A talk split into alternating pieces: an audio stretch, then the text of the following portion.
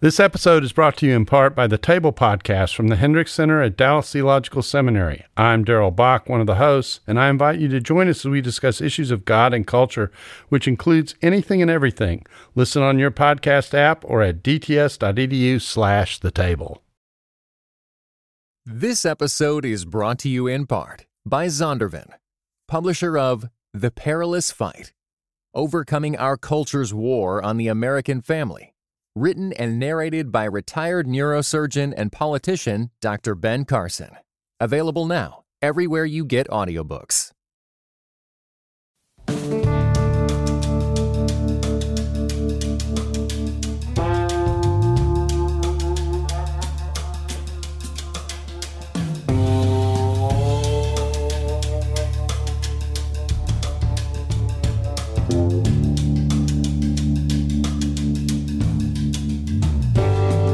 This is Russell Moore, and you're listening to The Russell Moore Show, brought to you by Christianity Today.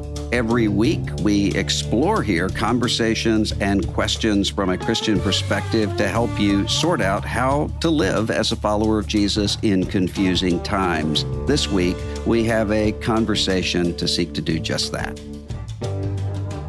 The way the news cycle works right now, something absolutely unbelievable can happen, and then a week later, we've all forgotten it. Uh, it's been several weeks now since uh, Paul Pelosi, the husband of Speaker of the House uh, Nancy Pelosi, was attacked uh, in their home by someone who uh, apparently was searching for the Speaker, was hospitalized after being beaten with a hammer. And what was surprising to me about this uh, is is not the shock that that could happen in America. We've seen all kinds of awful things happen uh, in the United States.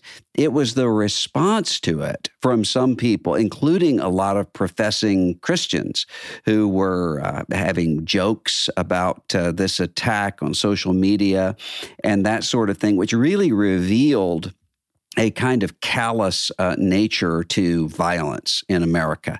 And so I was thinking then, just as I had been for several weeks with all of the all of the ways that we're kind of holding our breath uh, in the United States, especially since January 6, uh, 2021, for any uh, time in which uh, political violence could erupt.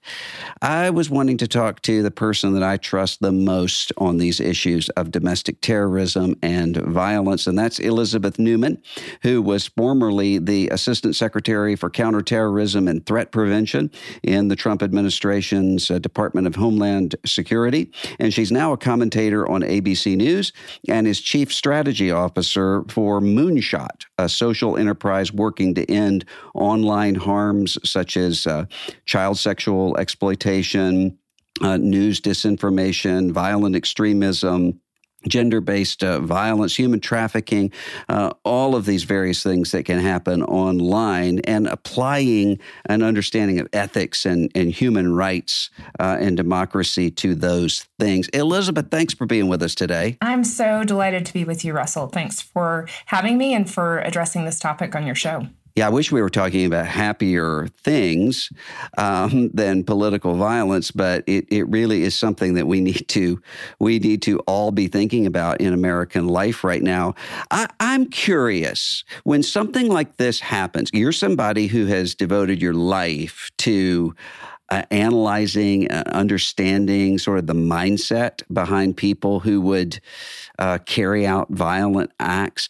When something like that happens, whether it's the Paul Pelosi attack or, or, or something else, are you shocked by that?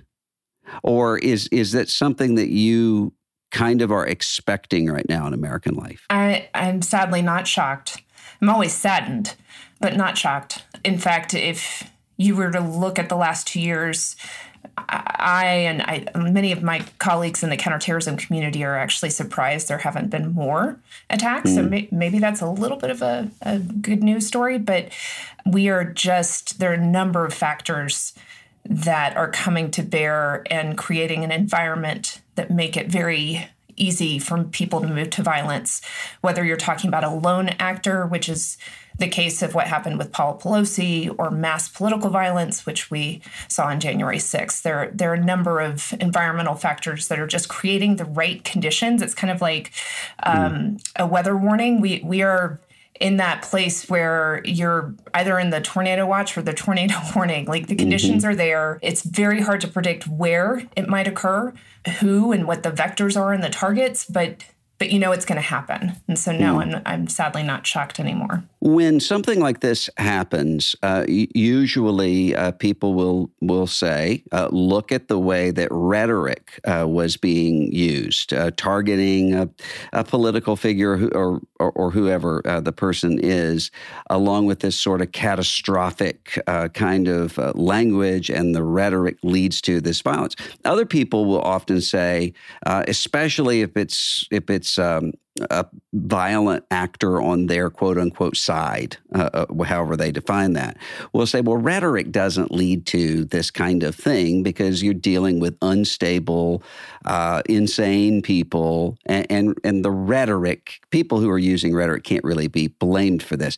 How how would you respond to that as somebody who's worked with this kind of stuff for so long? You know, the first thing that comes to mind as a, a believer is out of the heart the mouth speaks. The mm-hmm um, the rhetoric is indicative, even if it's just play acting, right? Because we do have a lot of performative politics that make their money and get their votes off of anger and outrage.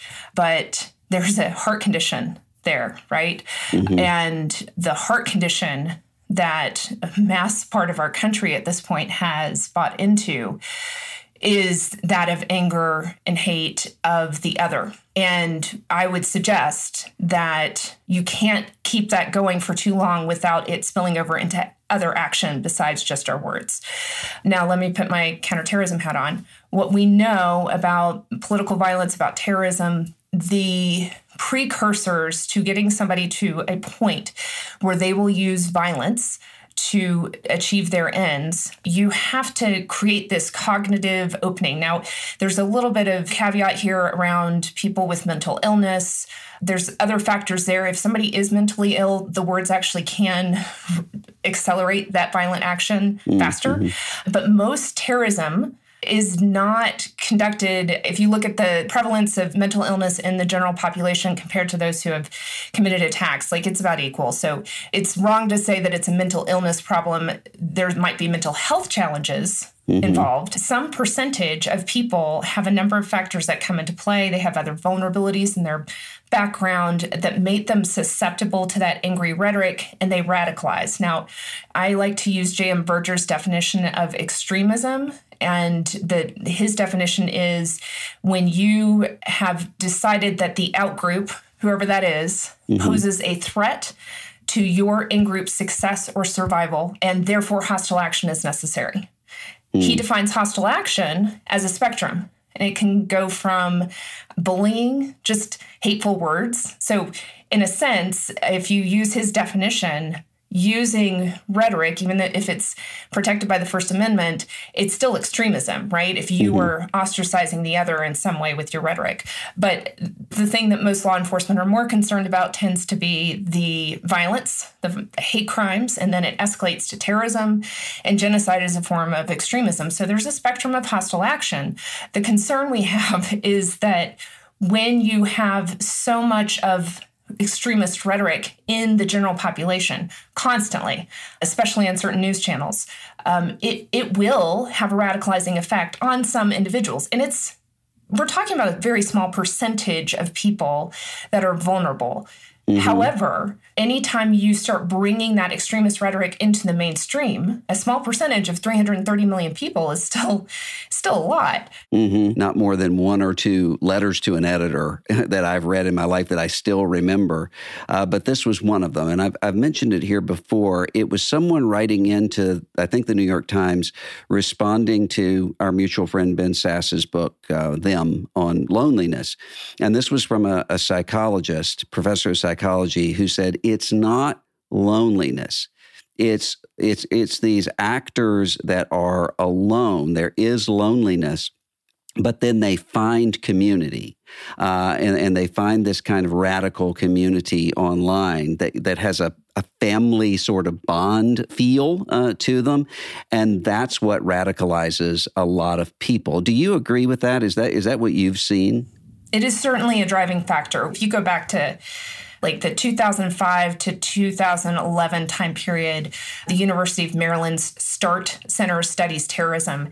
And they would tell you that from that early time period, most radicalization occurred in person in real life. And then from 2011 to 2016, it completely flipped. And about 75 to 85% of radicalization was occurring online. And so, what does that mean? One, it means our job is harder, right? If somebody is having to meet with somebody in person to get that piece of literature or to have the conversation, it's going to move slower and there's more opportunities for law enforcement to detect that something might be amiss.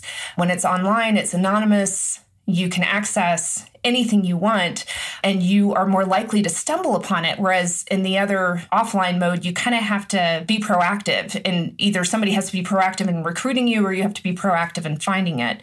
So there is a, a huge aspect to radicalization occurs through networks and through a sense of belonging is is largely one of the drivers behind or the need the lack mm-hmm. of belonging and the need to find belonging is one of the key drivers behind radicalization well yeah, there was a, a person who had worked in um, in some social media uh, companies uh, and is very concerned about social media who was uh, speaking on a panel i was on uh, a few months ago who talked about this experiment of setting up an instagram account for this fictional person and uh, just watching the way that that fictional person uh, could be offered white supremacist accounts uh, within just a matter of days, just because that account was liking very mainstream sorts of political uh, or, or, news sites that would just kind of move more and more uh, extremely. Is that something that you're concerned about? The way that the algorithms can actually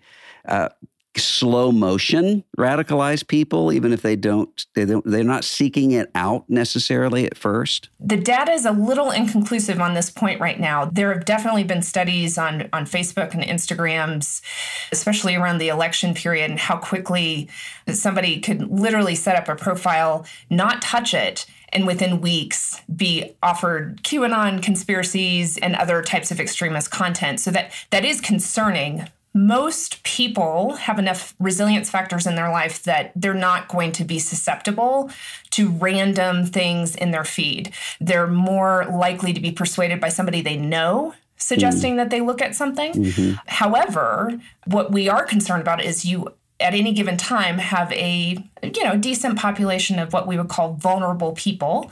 Mm-hmm. Um, these are people that have risk factors in their life that maybe through no fault of their own. And um, they may, and I just to be clear, at any given time in all of our lives, we might be vulnerable. Arguably, sure. most of us were vulnerable during the last two years of the pandemic, right? Like, mm-hmm. so there, there are certain aspects. Being vulnerable doesn't mean there's something wrong with you. It's just life is hard, and yeah. uh, if you don't have certain um, resilience factors, protective factors in your life, you can be more susceptible to those arguments, those grievances.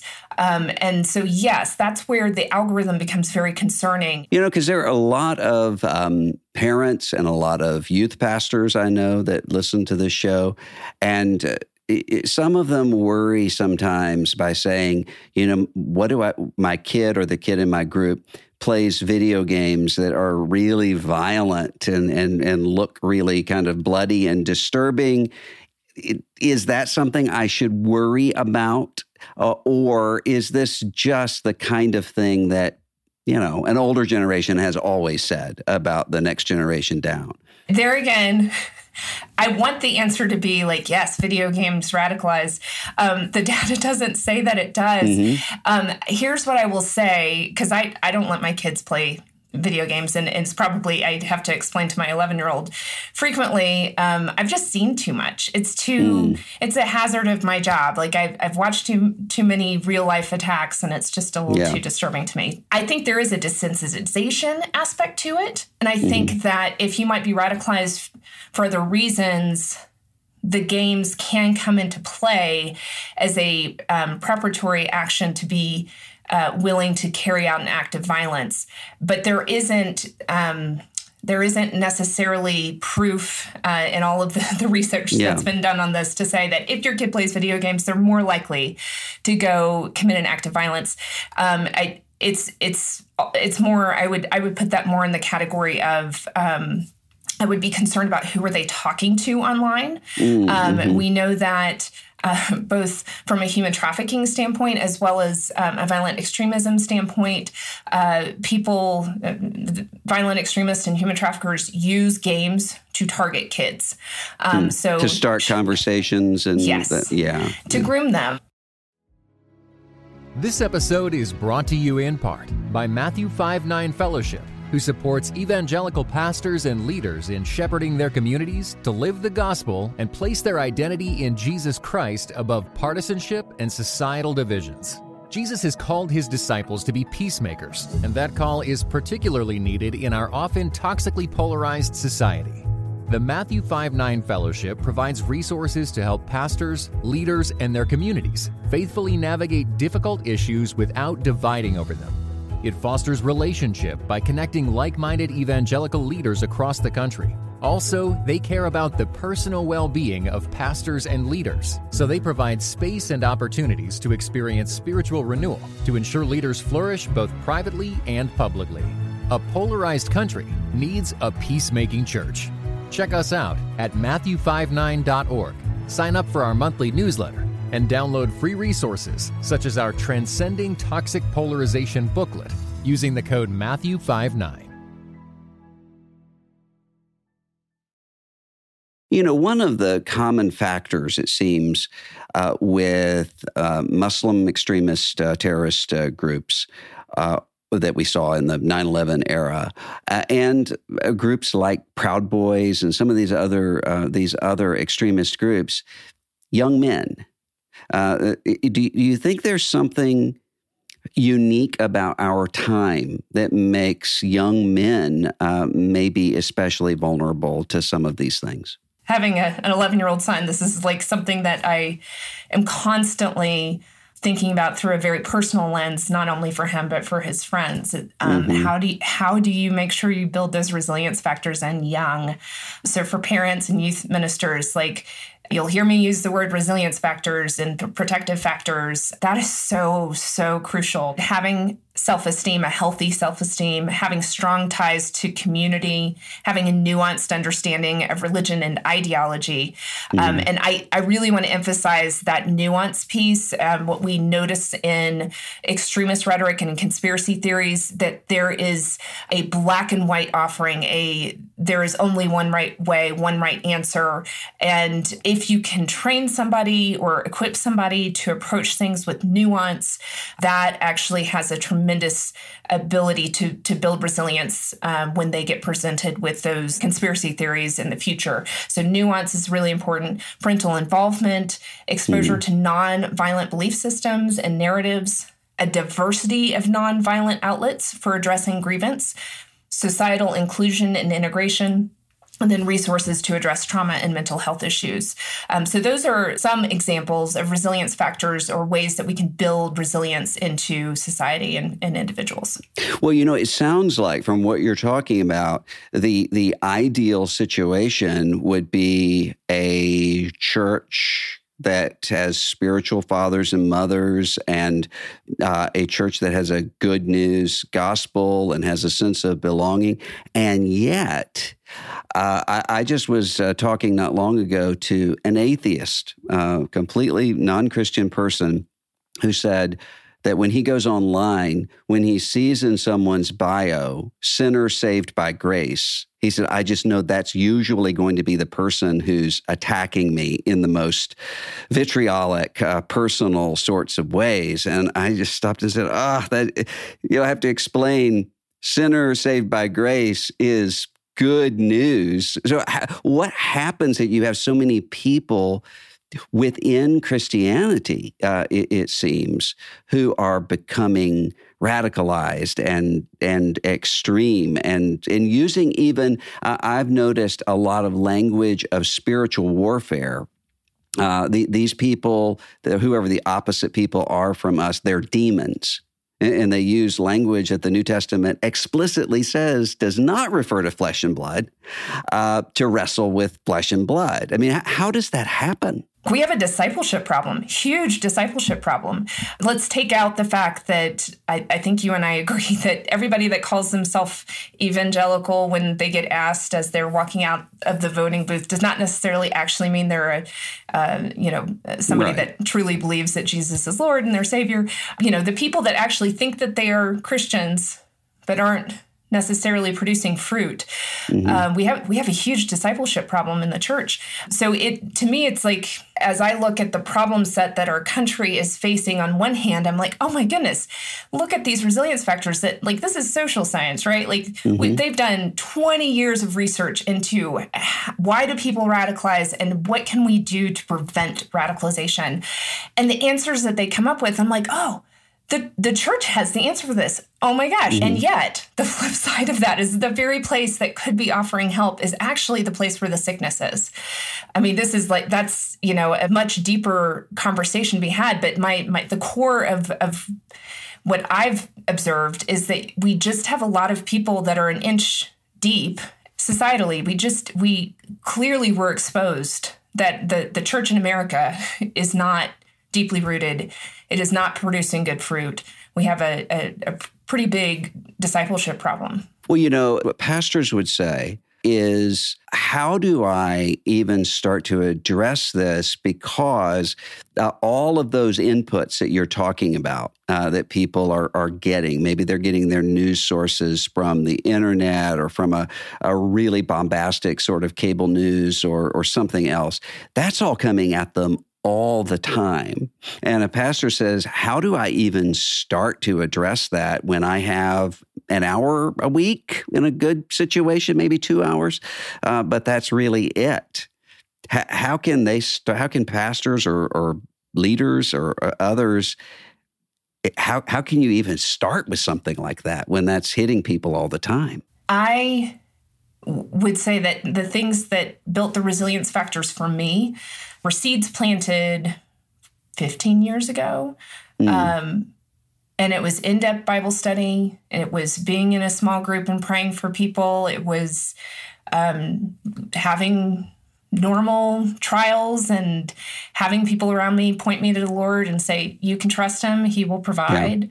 And it, it's that daily walking out that when we my husband and I reached a point in 2015 actually and started to see that the political party I had been associated with was acting in a way that just it, it, felt very disconnected from my values and from my principles that I thought that party was associated with. Mm-hmm. And it, it, allowed me to feel safe to start to go, I, I need to, to, I'll use the word deconstruct here, but it was a deconstruction of uh, not my faith as much as like my politics was too involved in my faith um, oh, mm-hmm. and i and i had to you know go through a process I, I would argue i'm still kind of going through the process to say like how much of what i believe politically is really just a cultural version of Christianity versus what does the Bible actually teach? I don't think that this is something that happens quickly. I really yeah. do think that we are in a generational process here. There is nothing that can replace just the steady teaching of God's word and being in community with people and encouraging people to keep looking at Jesus and not the chaos that's around us. That is the, the great resilience factor, right? Like yeah. we know where our hope is, it's not here. You know, it sounds like as you're talking, I'm thinking about uh, conversations I've had. I've, I've gotten to where I've started asking um, people who are experts in this sort of thing. I'll always ask, "What's what's something that uh, people can do to help?" young people who right now it seems maybe they're going to college or trade school or going out on their own and are facing tremendous mental health uh, issues. And I said, well, I'll always ask, what's the one thing? And every one of them has said, it's not about making sure that your children leave without mental health issues. It's whether or not there have been manageable crises. That the best thing you can do is to not keep your child from crises and difficulties, but to have manageable uh, difficulties and to walk with them through it so that they understand uh, how to you know, learn in little things and and then in big things that Jesus uh, teaches. It sounds like that's almost what you're saying at a societal level that what we're talking about is not the kind of health where we have everything together, but we have the the skill sets to be able to hit those potholes and not run off the road. Am I interpreting that right? Absolutely, and I love I love that vision. That's great for me as a mom to keep in mind when I, I just want to protect them.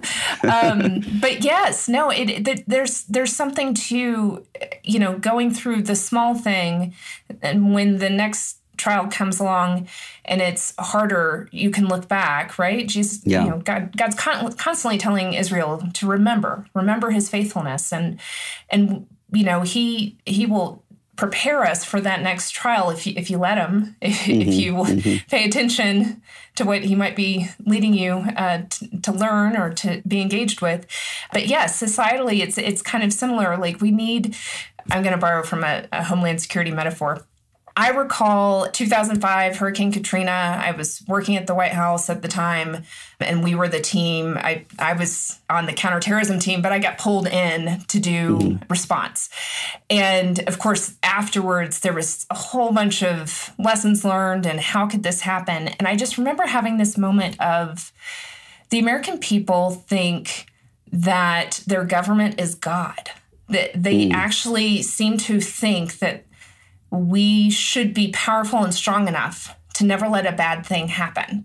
You can't totally blame the American people. The politicians when they run for office kind of make all these promises that we we can solve all of society's ills, we can fix it all. We can protect you, we can keep you safe and the, the reality is we're as humans so small. Mm-hmm. If we all had a little bit more humility about the limitations that we have as human beings, that we can't do it all.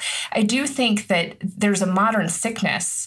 Alan Noble's book talks about this that we just have been sold this bag of lies that we can have it all, that mm-hmm. we can self actualize, that we can be our own. And there's yeah. like tremendous burden and trying to be your own. And that leads to tremendous anxiety and depression. Yeah. And clearly I think Jesus is the solution here that we belong mm-hmm. to, to him and not not as our own. But if you want to take it at a broader societal level, if if we could restore to society a sense of respect for the limited nature of human beings, the mm fact that we do need to live in community. We can't just be our own. That that le- has, I think, led to things like significantly higher rates of anxiety in teen girls, the apathetic challenge of young men ending up in their parents' basements playing video games to the incel culture, involuntary celibate, which is responsible for some pretty violent mass attacks in recent years. Like all of that's coming from this place of feeling a sense of hopelessness because we yeah. think we're supposed to be able to achieve this and we find out that we can't. This episode is brought to you in part by Thomas Nelson, publisher of Nine Lives and Counting A Bounty Hunter's Journey to Faith, Hope, and Redemption, written by Duane Dog the Bounty Hunter Chapman Nine Lives and Counting not only offers a fresh perspective on well known life events, but also ventures into behind the scenes territory and backstories never shared publicly. Nine Lives and Counting is available everywhere audiobooks are sold. Visit thomasnelson.com/audio to learn more. I know I started out talking about young men, particularly and kind of next generation radicalization, but it's very rare that I hear from someone saying, My son or my big brother or whoever uh, has gone off and joined the Proud Boys. That has happened, but not, not often. What does happen every day is I hear from young Christians who will say, What do I do about my mom and dad who have really uh, gotten into maybe it's QAnon or maybe it's some sort of. Uh, uh, I've I've known people whose parents have gotten involved in left wing kinds of conspiracy theories too, kind of echo um, echo conspiracy type things as well. But they've gotten involved in a conspiracy theory or they're they've been radicalized, not in the sense that they're going to take up arms, but they're just angry and scared. And these younger Christians will say, "Look, I don't want to argue with my mom and dad. I love my mom and dad. I want to spend time with." With them. What do I do? all of the data and research tells us you cannot argue somebody out of their ideology. So if they're fully radicalized, if they're, you know, hook, line, and sinker in, the best thing you can do is to love them and to be there. Mm. The people that have successfully been de radicalized from extremist ideologies will tell you the key factor in their de radicalization was love. Yeah. Which makes sense because when we look at why people radicalize, it's because they're searching for belonging and significance. Mm-hmm. So the antidote to that being love, it actually makes complete rational sense. But it's the exact opposite of what we want to do in the moment when yeah. a loved one is telling you you got to believe me about these QAnon deep staters and mm-hmm. you got to protect your kids. It it can be really difficult to have those conversations. So I, I, I'm not saying this flippantly. It usually does not help to try to engage on the conversation itself, but being present, loving them, and you never know when. I mean, prayer, obviously. Yeah. Pray, pray, pray. And you just never know when that opening might occur. It may take years. Mm-hmm. And it, it mm-hmm. may never happen. When we look at it uh, from a counterterrorism perspective, we often say the goal is disengagement, not de radicalization. Oh, because it's easier to convince somebody to disengage from potentially harmful behavior, potentially violent behavior, than it is for them to give up their ideology. Before somebody is fully radicalized, when they're in this what we would call radicalization curious stage. So they're just kind you, of checking out uh, things and looking yes. at news sources. Yeah. It is a great time to try to counter ideology or disinformation or whatever it is that they've been exposed to. Um, but the best way to do it is to suggest not, that you certainly don't approach it as you're an idiot or, yeah. um, you know, you don't want to belittle them. You want to suggest that they might be being manipulated because mm-hmm. we as mm-hmm. human beings do not like the idea that we're being manipulated. So you could do some research. If you were not vulnerable. I would not suggest if somebody is psychologically vulnerable that they go to try to research ideologies. But if you are in a in a good place, you can go do some research on those ideologies, and you can easily find through a number of good organizations. ADL is really great at this. My company Moonshot does work in this space as well. But there are a number of experts out there that understand that ideology and can poke holes in it. Mm. But, but you want to be a little nuanced and sophisticated in how you do it. So, what you don't want is for that person to feel like they're being made fun of. If you do get to a place where um, you are concerned about somebody going a little too far, um, there are groups like Life After Hate or Parents for Peace. They have websites. Uh, the McCain Institute recently put together a guide on helping parents of teens to know what to look for if uh, they're engaging with harmful content online. So there are a number of resources out there now to be able to help you figure out the right way to have that conversation. So sounds like what you're saying is in most cases, what you're trying to do, if your mom and dad are, you know, wanting to talk about Bill Gates is taking us all over with microchips or whatever, that what you're trying to do is not so much subtract something, their ideas about that, as it is to add something, that connection, and keep the connection um, as much as you can going forward. Is that, am I seeing that right? Absolutely. If you are concerned that the individual is considering joining a group that might be violent, that might be a step at which yeah. your engagement might look a little different and or sure. might involve asking law enforcement for help if we're just talking about and this is the case for most of us with older parents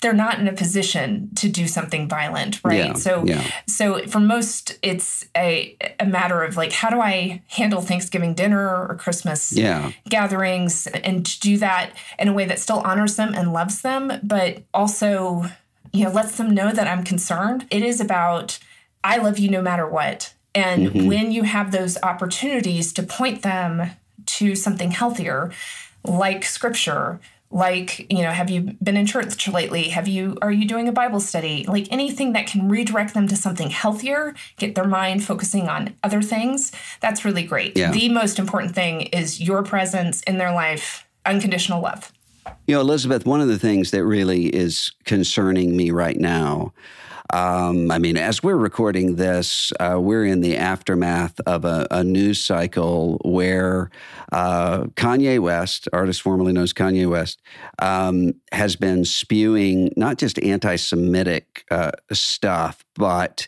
uh, pro Hitler uh, stuff. We find out that former president, your old boss, hosted um, Kanye West and a, a literal Nazi sympathizer, Nick Fuentes, uh, at his at his house for a, a, meal, and you you stop and you say, "Wait a minute." I didn't really think that in 2022 what we would be arguing about are Nazis, you know, and it, it just seems to me as though um, the the the Overton window just keeps kind of moving, uh, and, and, the kinds of things that we're having to confront and deal with, it's getting more unpredictable and more bizarre. Is that just because I haven't been paying close enough attention to what's been going on, on for 50 years? Or is it really a unique sort of time? Certainly, the internet allows things to be in our face in a way that 40 years ago, 50 years ago, you know, you would have to be in a certain community in order to see it.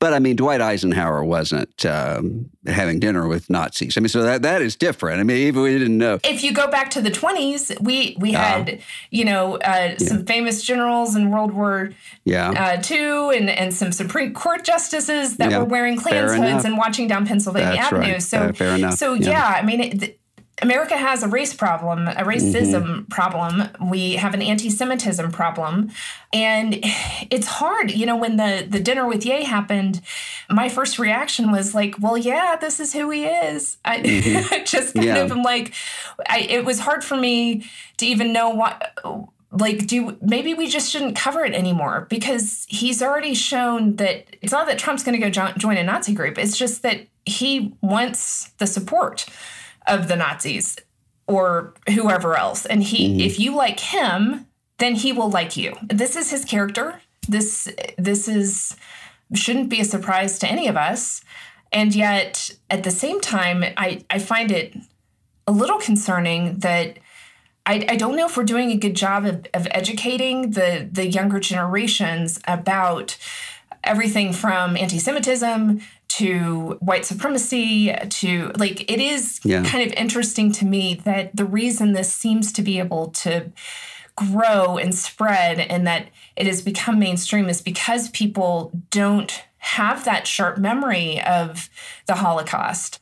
Well, you know, Elizabeth, you're a Christian and yet you're working I don't, I don't, mean and yet but and also you're working in these areas that are really dark i mean domestic uh, terrorism and um, racial radicalization and child exploitation and trafficking, all of these issues. I mean, these are heavy, heavy uh, issues. How do you work in that area and just not give up and just collapse under it? you know, it, it just seems like that would be, it would take a unique kind of preparation to to keep your heart from getting to despair when you look at all these ugly things? I think the first 10, 15 years of my career were so driven by a single minded desire to make sure that what I felt on 9 11, no other American would ever have to feel again.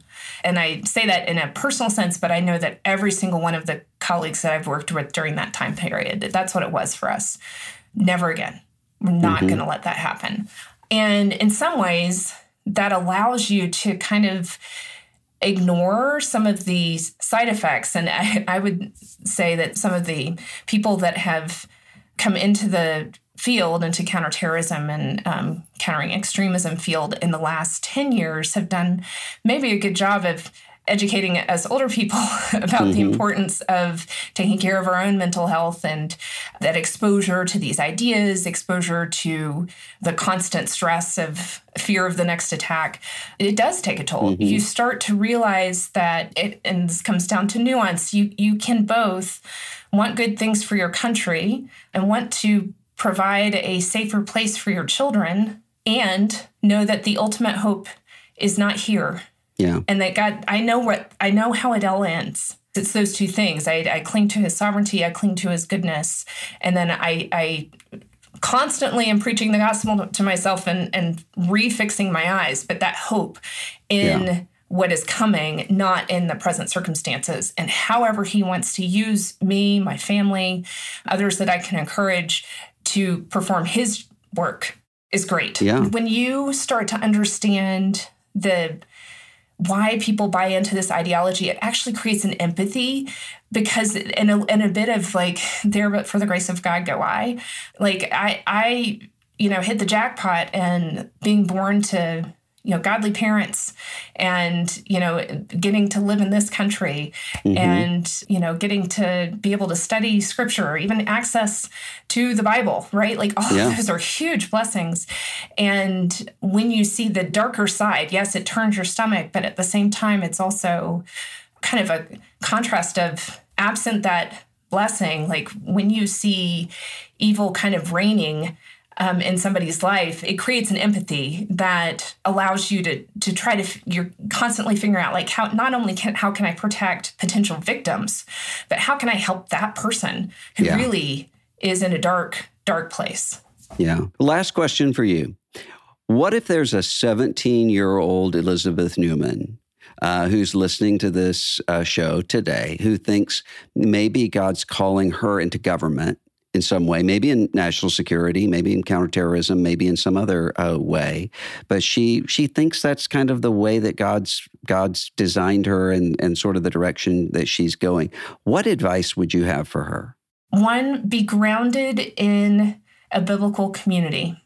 It is tough work, and you need godly people around you to encourage you and to pray for you and to be rooted in scripture. And I and I don't mean I don't mean that in the Christian nationalist view of the world. I mean, yeah, you know, yeah. just so that you can know where your hope is coming from. And then find a, uh, there's some excellent programs out there in national security and in homeland security, depending on which field you want to go into. But it is, there are a number of different tracks. My career was a very abnormal one. So I, I, don't know that it's one that you can plan. Uh, mm-hmm. But what I can glean from my experience, it was take advantage of the opportunities as they come up. You never know what kind of door might open, and you and you go, well, that's not what I. That's not the path. That's not what I planned. But sometimes God opens those doors and, and redirects you into a, a different way. So be open to mm-hmm. those opportunities. Be humble. Be hungry. Work hard. All of those uh, sadly, in the mm-hmm. workforce, finding somebody that's a hard worker and humble is harder and harder to come by. Read a lot. I read, read, read, read. That's a good word. Elizabeth Neumann, I'm thankful uh, to God for your expertise and your heart. And it's been great to have you on the program today. Thanks for being with us. Thank you, Russell. I loved being with you guys today. Thanks for listening. Links are always in the show notes for resources mentioned in this episode, including a link about how you can have a trial membership to Christianity Today. Be sure to subscribe to the program, send an episode along to a friend who might benefit from it, and leave us a review when you can. It helps other people to find the show wherever you listen to podcasts. I'm Russell Moore, and this is The Russell Moore Show from Christianity Today.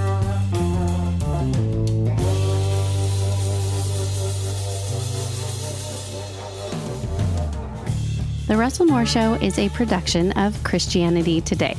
Executive producers are Eric Petrick, Russell Moore, and Mike Cosper. Hosted by Russell Moore, produced by Ashley Hales, associate producers Abby Perry and Azurae Phelps, CT administration provided by Christine Kolb, social media by Kate Lucky, director of operations for CT Media is Matt Stevens, production assistance provided by Core Media, audio engineer is Kevin Duthu, coordinator is Beth Grabencourt. Video producer is John Rowland. The theme song for The Russell Moore Show is Dusty Delta Day by Lennon Hutton.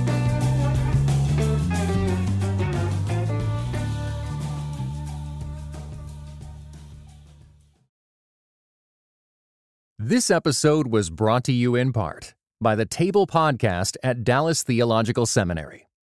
Listen to rotating hosts discuss issues of God and culture to demonstrate theology's relevance in everyday life. Find it on your podcast app. For videos and more, visit dts.edu/podcast.